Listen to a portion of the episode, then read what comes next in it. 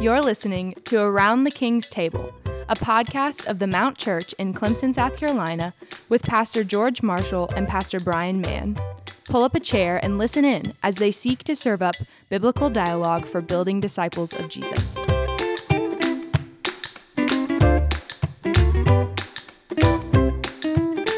Well, let me welcome all to this episode of Around the King's Table. I'm Brian, I'm George. George, and with us today to discuss the book of Esther is Megan, Megan Jenkins. Thanks for joining us. glad to be here. So, as you know, as a church, we just completed a 10 week expository sermon series through Esther, and you're with us today because you beat me to the punch. Uh, you had the whole book outlined before I did. Uh, I had to work hard to do my own work. And to boot, you're also an avid sermon note taker with a keen mind for scripture and a clear love for Jesus and his people. Wow, And thanks. so, yeah, There you go. we are glad He's to never have said you anything with like that about me. Never. That's not true. I know. I know. All right, so we ready? Oh yeah. Let's go. Okay, here we go. Megan or George, how would you summarize uh, the book of Esther? What's the, the main message here? You go. Okay. I mean, God is sovereign. I mean, even when He's sort of unseen, He's still sovereign. Even when you're a people in exile, He's still actually faithful to His people Yeah. um, to protect them and care for them. And and because He's leading to again full salvation through Christ. Um, so he, He's looking down through His people to to how He's going to bring salvation. So. Yeah. Yeah, I like how we see that with really small details, but also, you know, the the part about how the king couldn't sleep. God was sovereign in that.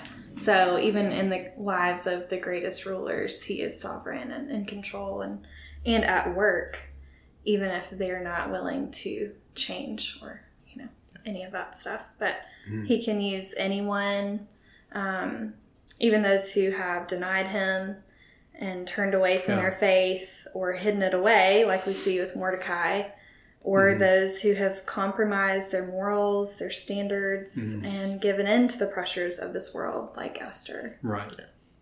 Yeah, I think he also there's so there's this we, we kind of put up a false dichotomy of there's a pre-covenant and then there's a post-covenant. There's Jesus and then there's the law. But this book kind of really fleshes out Abrahamic covenant. Before that, kind of overarching both. I'm going to bless those who bless you. I'm going to curse those who curse you. And you see that playing out through the people of Haman, through Esther, through Mordecai, and how he responds to their faithfulness or lack thereof. Right. Yeah. Yeah, it's a good uh, a good look into again. There's sort of a Israel as a type of of the church in the New Testament. We were just in First Peter where we saw uh, Peter calling Christians elect exiles, and that's kind of what we're looking at there in in Esther as well. Even though exile is has ended for them, like some people have gone back to Jerusalem. This is where you have Right. Nehemiah and Esther, or, or Ezra, and Esther is a significant part of that uh, storyline at that point, you know, uh, of redemption. So, really, I thought uh, stepping back from it and thinking about God's sovereignty, yes, but but more specifically, His sovereignty exercised graciously towards His people mm-hmm. and even more specifically towards his people when they were far off mm-hmm. from him. Mm-hmm. Like he continues to go after them, to pursue them, and to labor for their ultimate good in Christ. And so to, to be able to see that, I thought was was really good there in Esther. So, what special contribution then do you think uh, it makes to the overall story and canon of Scripture? We're alluding to it somewhat there, but uh, what are your thoughts on overall contribution? I thought about um, how clear it made the gospel, how relevant it felt reading about these broken people. Yeah. And, um, you know, you talked about how the gospel is our very own counter edict. Hmm. And I just love that, thinking about how it reverses some things, it fulfills some things. And, but reading about these real people who truly lived and died and and Yeah. struggled and did all these things and they had a really rough start you know we see them compromise and hide and not have faith in certain moments and that's our reality far more often than we want to admit. Hmm. And so it just it brought the gospel home and I just felt like you know these are relatable normal people even though they existed in a palace in a time far from our own but um, Yeah. they were just relatable Yeah, I, I see. You know, Jesus teaching on you know uh, rivers of water, a fountain, of, you know, whatever, and light coming out of this celebration, and it's you know kind of bookmarking of Passover. Um, we kind of get this feel of Mm-hmm. What is the celebration? salvation played out, and then Jesus actually using it in his teaching. So Mhm. And celebration here is Purim. right, Mm-hmm. Yeah. As I look at it, I think, um, again, thinking about the the Jewish folks in Ezra and Nehemiah and the rebuilding and all this kind of thing, like they were under that edict of death. sure, Like that, we don't have Ezra and Nehemiah without Esther and the work of God through Mordecai and Esther there. And uh, ultimately, then, as we think about again the the big picture of the Bible, if they if if something doesn't happen there Mhm. to turn things around, and the Jewish race or ethnicity is is cut off, the Jewish people are, are extinct, then we have no Christ. right, Like we, we have no Messiah. Jesus does not come, right? And so uh, ultimately, there is no salvation. Like all of that is is right here um, on the line in Esther and, and God's preservation of His people. So yeah, it's very it, it, again it, in that in that way it is uh, preserving what Christ ultimately is going to to be and do and um, bring forward for His people. One other thing I wrote down, just that we can see how God met those people, those Esther and Mordecai, and they they were met in a place of weakness and temptation when they weren't really doing well, uh, and Mhm. He met them to redeem them and to use them as part of His plan, and so that gives me hope, and I think that's what the Bible's about. Like it's a story of brokenness that meets with redemption. And sure along the way there's failure there's hesitation all of those things. But um, and seasons of waiting like the jews experienced in Mhm. this in this story. But Yep. um, we we know the ending we know that jesus has the victory and so um, it's kind of it's fun to see the story play out in this small piece of the bible that's true of the whole Mm-hmm. The whole. entire bible Right. it's like a the gospel under a microscope Yeah, that's good. All right, like I mentioned uh, in prep here, a little bit of a curveball, but uh, how do you think Esther speaks to us in our particular cultural moment as Christians? Any thoughts there?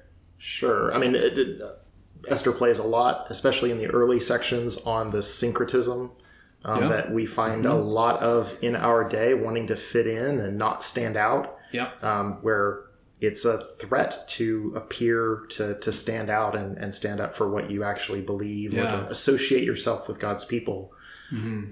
Increasingly, that probably is going to be our experience. And Mm-hmm. yeah. Yeah. So we have a, an issue of toleration here, so Mm-hmm. re- religious toleration yep. at one level uh, with Haman and wanting to just end uh, the, the the entirety of the people because of one man, uh, because he would not bow before him, and uh, so that's definitely in the in the book. Any other thoughts on just how it relates to our our cultural moment right now? We've talked a lot about how God is never mentioned by name in this book. Yeah. And so I think we live in a world where it's frowned upon to mention. And Unmentionable. so I just think that tone is relatable as well. We Mhm. can feel that.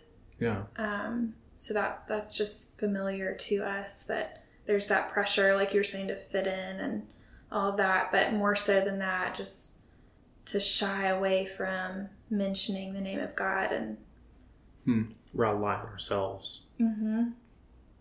Yeah. Yeah. And two again, I think so. So sort of along the lines of um, having a a bold public faith, right? You see, Mordecai and Esther are not. We mentioned this in one of the sermons, but but they're they're not clergy, right? right. They're working in government essentially. Mm-hmm. One ends up being a queen. Uh, one is some other. He, he, ends up being second in the kingdom, uh, but he appears to be working some job within the government of of Persia at that time. Mm-hmm. And throughout the course of the story, you're seeing them by the gracious working of God becoming more and more public and right. um, explicit and risky, even uh, mm-hmm. for the mm-hmm. sake of God's people. But they're doing it within uh, the, uh, the the platforms of government that mm-hmm. they have. So, sure. it's an interesting um, call, I think, to to believers today to uh, use whatever the platform is for them to mm-hmm. use it in a way that brings glory to God mm-hmm. and is good ultimately for His people. Mm-hmm. Yeah. Okay. Any particular themes of Esther that stood out for you?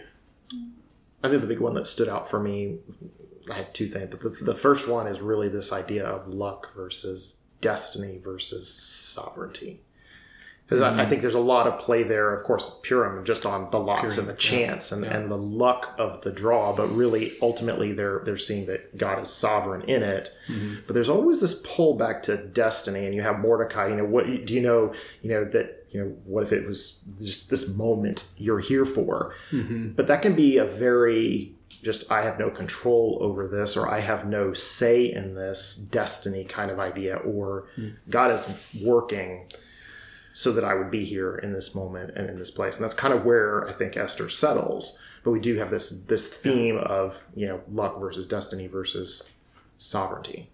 Mm. I loved seeing all of the contrasts between thinking about King Ahasuerus and Christ, and um, So even chapter one, the first banquet and the picture of abundance that King Ahasuerus was trying so hard to portray, mm-hmm. and then contrasting that with the true abundance of our King Jesus and his kingdom, which truly has no end or limit and mm-hmm. is abundantly rich beyond our imagining. And um, and then King Ahasuerus was generous to gain something from his people and from his military and all of that. Mm-hmm. It was all selfish ambition, really. Yeah, right. Yeah. And then our king is generous even when it costs him everything, and though he stands to gain nothing from us. Yeah. Um, hmm. And then one more, um, it was always funny to me how the king he seemed very passive and almost incapable of ruling unless he had his wise, albeit drunk, right. advisors around him telling right. him what to do. And um, just in chapter 1, verse 21, it says, It sounded like good sense. And so he follows their counsel. And then um, in chapter 2, was verse 4, whatever was appealing to him, he did. And so just seeing that. Hmm he was so ruled by emotions and in the moment making that decision. But our King, who knows all things, does not need to be advised or taught. Um, he doesn't act on a whim or some kind of fleeting desire that he has to um, to accomplish something just very momentary and temporary, and just seeing that the difference in that, hmm. just not knowing what to do and looking around for any help you can get and then knowing from eternity yeah. what you're going to do mm-hmm. and acting along that plan forever and not just for your own good but mm-hmm. for the good of the entire creation and so just that contrast i loved um, mm-hmm. mm-hmm. yeah that was actually my second was yeah that irony of how the king is portrayed i mean basically it mocks his it's empire. a mockery it's a mockery of, the, of right. the empire itself and yeah. of god's ultimate again we're going to talk sovereignty yeah. but i mean i paid way more attention in past readings to like the irony and the reversal with haman and mordecai and yep. esther's kind of turnaround and some of the ironies there but the irony of the king hmm. really kind of as you preach through it was it definitely stood out how mm-hmm. kind of weak and powerless mm-hmm. and pitiable mm-hmm. the king really comes out to be um, yeah. where he's this world leader that I mean we know about. We have him in history. We yeah. you know, we can read about him, and he right. comes off you know completely portrayed differently. Mm-hmm. Not that one is wrong, but you have this sense of from God's vantage point, right this guy from the looks divine perspective. Ultimately weak Yeah. and powerless, Just, just Yeah. a child. Just Yeah, a spoiled right. child. petulant. Yeah, Yeah. yeah. Yeah, I, I think there was probably no sadder moment than the very end, mm-hmm. where there's been so much change throughout the the story, throughout the book, and he basically is just the same guy. Mm-hmm. Like he's been front had a front row seat to to this redemptive story, the working of God and through providence for the sake of His people, and has had no effect on him whatsoever. Like he's the same guy, and that's just a very burdening close for for Ahasuerus. Especially knowing he dies just very shortly after this. After that, Yeah. yeah, right, yeah. A, a few for me. Um, I, I uh, sort of underneath the surface here, but the theme of beauty. Uh, so at the beginning of the story, of course, there's so much emphasis put on Esther's physical beauty, her ability to win favor with everybody basically because of her mm-hmm. physical beauty, and yet she is spiritually, we'll just say, not as beautiful. Mm-hmm. And, but as the story moves along and we assume the working of God's grace in her life, she ultimately becomes someone who, I mean, at one point she comes to the king in, in like mourning. She's been fasting and all this kind she's put off her trust and her perishable beauty and she's put on hope in God. And so she's become uh, imperishably beautiful by the end of it. And I just think that's a neat theme sort of underneath the surface there.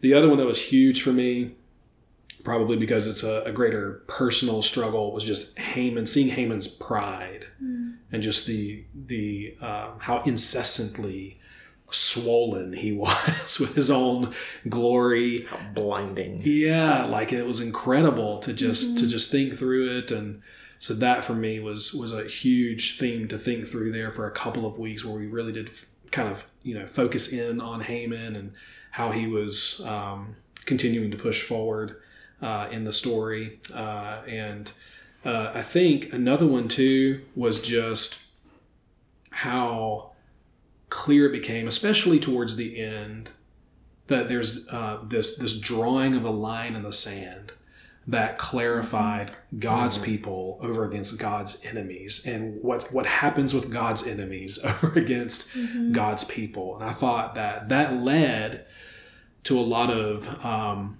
opportunity just to share the gospel with people who are the enemies of God today. That is, they haven't believed in Christ. They're Right. they're rejecting the gospel. They're rebelling against uh, what God would have them to, to do and to, to believe and, and be saved. And so I thought that was definitely another theme was to, to see that there there really is just two sides. You know, there there are the people of God and there are those who are not the people of God. And um, but then to, to, to be able to use that as a launching pad to be able to preach the gospel to, to people, I thought was was definitely a theme that came came forward for me. And and I, one of the most powerful moments of that book, I think, is when Haman himself goes to Esther, falls on the couch where Esther is sitting, you know, and mm. and it's like he he realizes, oh, I'm a dead man, mm-hmm. you know. But he doesn't repent, you know, like he does, he's not. It's not about his sin. It's about I just want my life to be spared because he still loves himself Yeah. more than anything else in the world, you know. And so I just thought, And at that point, it's too late. right, it's too late, and to be able to then parallel that and, and throw that out to to folks in our our gathering who maybe were unbelieving, and to say, listen, like there's going to come a point in time, uh, you know, don't don't wait too long, don't Right. wait too it's too until it's too late. So yeah, I just thought that was definitely the ability to preach the gospel out of Esther was something that mm-hmm. was um, surprising to me, which mm-hmm. leads us here. Hmm. Anything you didn't expect from Esther, but as we went through it, you found this to be surprising or mm-hmm. something particularly useful for you. I think the only thing that the thing that kind of stood out in this area was just Esther's choice to actually kind of stand up for her people. I think in past times reading it, I would have just said, eh, "Is it really that?" It doesn't seem all that much. But kind of looking back on it, no, that was quite a thing for God to have worked in her from the starting point. Um, so that really stood out and just kind of punched me like, "Ooh, Yeah, to stand up for a people, not just for your Yeah. own person, not just for your own family, but for an entire people. Yeah. When you're really in exile too, you're not even in your you know land. You're not even in your Mm-hmm. you know th- not all cylinders are firing. It, you're you're, but you still kind of stand up when Right. it doesn't really bode well. Right. Well, you're under a death edict. You haven't seen the king in a month. You know, you know, like, uh, and and this is, happens to be uh, the stories. I didn't even throw them into sermons, but the stories about this guy, the king Ahasuerus, and how brutal he was. Uh, I mentioned one about I think it was a um, someone who a benefactor for his war against Greece or something like that, and he had like five sons that were part of the the army, uh, and he just asked for the oldest. Can I just can you just send the oldest one home so that he can you know he's not in danger and he can continue the family line and stuff like that. And Ahasuerus calls for that one and says, "Cut him in half." Like that's a Ahasuerus. you didn't watch Saving And- Private Ryan. Right, right, right. And this is this, but this is who Esther is is going before in order to to plead for her people, who again are under an edict that she skillfully kind of works her way around it. But Ahasuerus is part of that edict being signed into and put into place. So, yeah. Anything else that was surprising there in Esther? I think just how clear the gospel was Yeah. in times past, studying or, or hearing um, this book preached through. It's been very uh, woman centered, just, you know, all about biblical womanhood and, and not as much about just the gospel in general. Just um, so I appreciate that that wasn't our experience this time, and um, just seeing. I feel like God just granted this gospel lens. It's like every time I read and Yeah. and heard it preached, it was like, oh my goodness, how could anybody question whether this is supposed to be in scripture? Because it Yeah. is so clear. Which it was questioned. Yes, by, by yes. many, uh-huh. right? Luther, I think, even was curious about Yeah. whether Esther should be in the canon and all this kind of stuff. So, yeah, I have no doubt now, personally. yeah, right, yeah, right. Well, again, it's like if this doesn't if this doesn't happen at the very very least, like Christ doesn't come into the world. Like it's it's the preservation of the messianic line. So, yeah, okay. Any specific verse or section or theme that captured your heart? Mordecai's persuasion of Esther Hmm. early on, the you know, Yeah, Esther four. yeah, that, Yeah. that stuck out to me. Yeah, yeah. A lot of opportunities to speak to parents Mm-hmm. And uh, how they disciple, keep after uh, their kids. I know she's not his Not kid, his- but but functionally, Yeah, she is. she is. Right. Um, I have a couple. So in chapter 4, verse 13, which I think is maybe what you're talking about, when Mordecai says to Esther, Don't think for a moment that because you're in the palace, you will escape when all our other Jews are Yeah. killed. And just the truth that that points to of position and power are not what save us. No one will escape judgment unless rescued from it. And I think Yeah. of John 14, 6, when Jesus says, I am the way and the truth and the life. No one comes to the Father except through me. So it doesn't matter who we are, where we live, or what we do. The only way to be rescued is to know the rescuer. Um, and then chapter 5, verse 13. Uh, but this is all worth nothing as long as I see Mordecai the Jew just Yeah. sitting there at the palace gate. And this kind of just the grief that I I have when I see Yeah. Haman. So this is Haman, and he's really at this verse, he's at the apex. Mm-hmm. Like he has more wealth than he can spend, a loyal wife, 10 sons, which was a big deal back mm-hmm. then, I- even now, even um, a position of power over everyone in the kingdom except the king himself, and the favor of not only the king, but seemingly the queen, because in this verse, he had just left the fancy banquet that Esther put on for just the king and Haman. Mm-hmm. And yet, he has no satisfaction. Right. He has no peace. He's there's no rest. he still needs more. Yep. And that just the the picture that that gave me was the state of anyone without Christ. Yeah. which I think Ephesians 2:12 sums up really well. Remember that at that time you were separate from Christ, without hope and without God in the world. Mm-hmm. And then the contrast, a verse that I think just is really hopeful to me, um, Psalm 103. Praise the Lord, O my soul, all my inmost being, praise his holy name. Praise the Lord, O my soul, and forget not all his benefits. He Yeah. who forgives all your sins and heals all your diseases, Yeah. who redeems your life from the pit and crowns you with love and compassion, who satisfies your desires with good things, so that your ma- your youth is renewed like the eagles. Mm-hmm. So it's really sad to me, but that's something that captured my heart, just the mm-hmm. lostness of Haman mm-hmm. and seeing how even though he experienced tons of blessing, he never that was never enough because he wasn't seeking the one who gave him the blessings, who allowed mm. those things for him. Um, and then you, George, you mentioned the reversals for Mordecai and Haman, and those things. Just seeing like the That is the theme. That is the Oh, theme. Really, I mean, we go back to theme, thematic elements, but like Purim is about the reversal of expected ends. Mm-hmm. Yeah. And how that comes to home to roost in the cross of Christ ultimately, but Yeah. in the resurrection. But Yeah. yeah. Sorry to Just all- interrupt you. No, you know, you're good. But just all those symbols, like the king taking the signet ring back from Haman and giving it to Mordecai, and then um, Mordecai going from sackcloth and ashes to, oh, I'm leaving the king's presence Yeah. clothed in royalty. See that that's where I was going to get. That was kind of my favorite part too. Is sort of the the imagery of of a resurrected Mordecai, Mm-hmm. right? He, he again practically, for all intents and purposes, he becomes the king of the Jews. yeah. And so to see him having been in, having been dead, right, mourning, sackcloth, mm-hmm. ashes, and then when he comes out from the presence of the king, uh, essentially raised from the dead, and and the impact of that on the mm-hmm. whole world, mm-hmm. not just on the Jewish people, but on the whole world. Yeah, that was probably my favorite. And that, like, that's our choice. Everybody has that choice to be Haman or Mordecai. Like, you can choose which end, and the Lord invites us all to experience what Mordecai Yeah. received, Yeah. but it's up to us to choose. Okay. Yeah. Okay. So with that in mind, how or in what ways uh, did Esther point us to Jesus?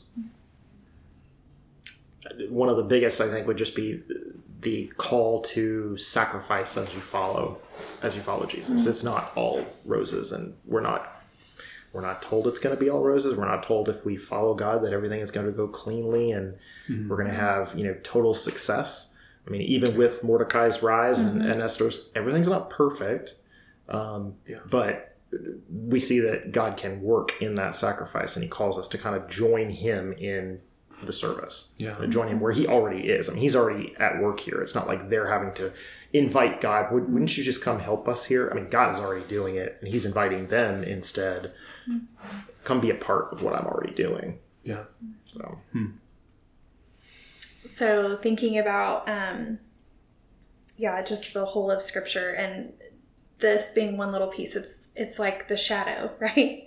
So, a victory for God's people along the redemptive timeline, but not the final one. And so, seeing how this story will repeat, there will be um, enemies of God, and there will be temptation and struggle, and finding your identity in Christ during a crisis, all of that. But then we have the hope of the final happy ending will occur. Um, and Jesus being the ultimate king who has no limits or Right. competition or anything like that, he will bring about the decisive and lasting deliverance of his people. And mm-hmm. it's not a temporary reprieve like we see here. I mean, the Israelites, this is not their final battle. This is not Right. the final enemy to stand against them. But mm. we have the hope that one day every Haman will bow, every King Ahasuerus will acknowledge the mm-hmm. true king, and Yeah. no one will rise up against his kingdom. And even thinking about how the Jews had that that day where they defended themselves and Esther was like, maybe we have one more day of this in Susa. We won't need that because all of God's enemies will kneel and he will reign forever. Yeah. Yeah, it's good. I, I, think along the lines of typology a good, a good bit, um, and and not so. What's interesting to me is that that gets highlighted. I think in Esther is that we find types of, of Christ, not just in the quote unquote heroes of the story, but in the antagonists as well. Mm-hmm. So you can always flip the antagonist mm-hmm. and be mm-hmm. like, well, Jesus is better. You know, he's better than the heroes too, but but sure. he's he's different. So you can look at Ahasuerus, like we've mentioned, and be like, you can find a type, a, a line to Jesus from mm-hmm. Ahasuerus. Right. You can look at obviously Esther and see uh, her intercession for the people of God. If I perish, I mm. perish, you know, but I'm going to go and I'm going to I'm going to risk my life uh, in order to, to, to save and intercede for God's people. That's Christ ultimately.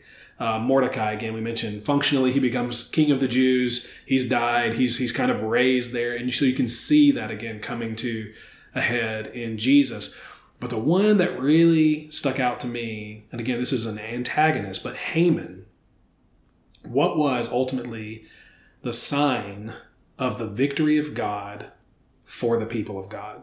It was their enemy hung mm. on a contraption of wood. Tree. Mm-hmm. Yeah. yeah. it was it was Haman hanged on the gallows, and uh, and I think that just comes right across into the New Testament, but in a surprising way, because it's not it's not the enemy who's hanged; it's it's the Messiah, and he becomes the enemies. Like he he becomes us. He becomes. Mm-hmm uh, the sinners and the, and the worst of all, you know, in order to to save us from our sins, and that becomes the sign of the victory of God for the people of God. It's Christ crucified, mm-hmm. and then raised from the dead. Mm-hmm. So, sure, yep, okay. What good do you discern uh, God's done in our church by Esther this summer? Mm. Anything stand out to you? Uh, two things. Uh, again, sovereignty has been a big issue actually of late, just in our community and, and people, mm-hmm. you know, understanding how God is working in you know new mm-hmm. believers in a biblical community of people. Yeah. So that pair of sovereignty, God's sovereignty over yeah. the affairs of man and salvation specifically, yeah. and then just what God is doing with a covenant community, a, a people of God. Yeah. Not just individual believers who are sort of just doing their own thing, and I, I have the church over here to help me, but mm-hmm. you starting from ground as a part of that community and you're, mm-hmm. you're really not separate from that in any way part of god's people mm-hmm.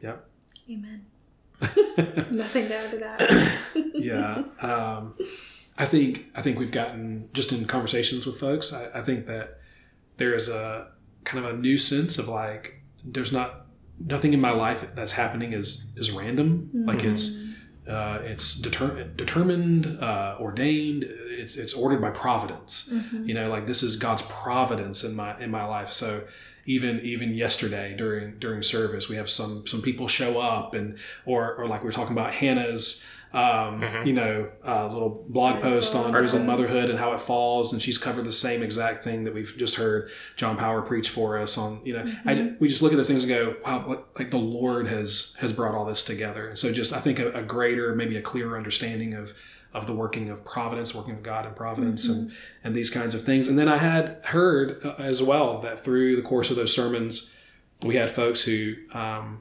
you know, were convicted of their mm-hmm. their sin and and, and mm-hmm. were awakened, you know, to um, uh, again sort of the the immediacy of their need mm-hmm. to to turn away from sin and to to stop rebelling against God and to to run to Jesus who's holding out his arms always mm-hmm. like come to me and I'll save you you know or or maybe it's just I'll reassure you that you're one of my yeah. own or whatever sure. but but I thought that was a piece of it as, as well in our church yeah. All right. Well, listen, we're about to start up in John's Gospel in a week or two. We'll see. um, anything you're especially looking forward to in that particular portion of God's Word as we move forward? Yeah. Yeah. yeah. uh, I mean, of course, I mean, the big thing in John, I mean, everybody goes to, to, to love and, you know, God so loved the world. Yeah. Without kind of the whole behind that of God is going to separate and reveal. He's making himself, uh, God is making Jesus very clear through all the miracles, through all the, the, the teaching. This is unique. This is my son. This is mm-hmm. not just random prophet. This is not just temporal king. This is my son. He's going to bring salvation. It's going to be different. Yeah. And then how that does separate people. So while God loves the whole world, and he sends his son into it, people that that brings rejection. There are people who are just not willing to come to Jesus and go, "Yes, I, I see that." Hmm. They just reject it, and so this theme of separation and revelation, the, the disciples seeing who Jesus is, but other people just seeing the same teaching, seeing Yeah. the same miracles, and going, "Mm, "That's not for me. Hmm. That's that's not God's." Yeah. So I'm looking forward to that. Mm-hmm. Just knowing it's already there, but you know, of really digging into that. Seeing it teased out. over- mm-hmm. Yeah. Yeah, I mean, I've read the book before, but I am just excited to see how God will teach me new things. Um, I think, you know, it's living and active, God's word. So there's always something new and fresh for us. And just for Him to reaffirm maybe old lessons that I need to be reminded of. And um, I love the Old Testament, but I also just studying the life of Christ. I mean, it's Mm-hmm. It's going to be really good to see um, some new believers that I know that um, Yeah. we're going to be looking at this together. And Yeah, the, it's written. He puts the purpose statement at the end of the gospel, but it's written that they might believe that Jesus is the Son of God. Yeah. Yeah, and this is just the beginning. Like, Right. the, isn't the next verse like if if all the things that he did were written, yeah. the world Right. could not contain Right. them, and Yeah. So yeah, just getting a glimpse of that. Yeah, it is about the glory of the divine Mhm. Christ. Yeah. So, yeah, that's all I got. I'm ready. that's all I got. Anything to close? Any final thoughts? Not About particularly. anything? I think we've covered it. Okay. No, that was good. Good job. If you've stuck around, thank you. I know this was a little bit longer than maybe we've we've done in the past, but We'll but blame it on Megan. It's, we, it we is. won't. We won't. We will not. All right. Thanks, everybody.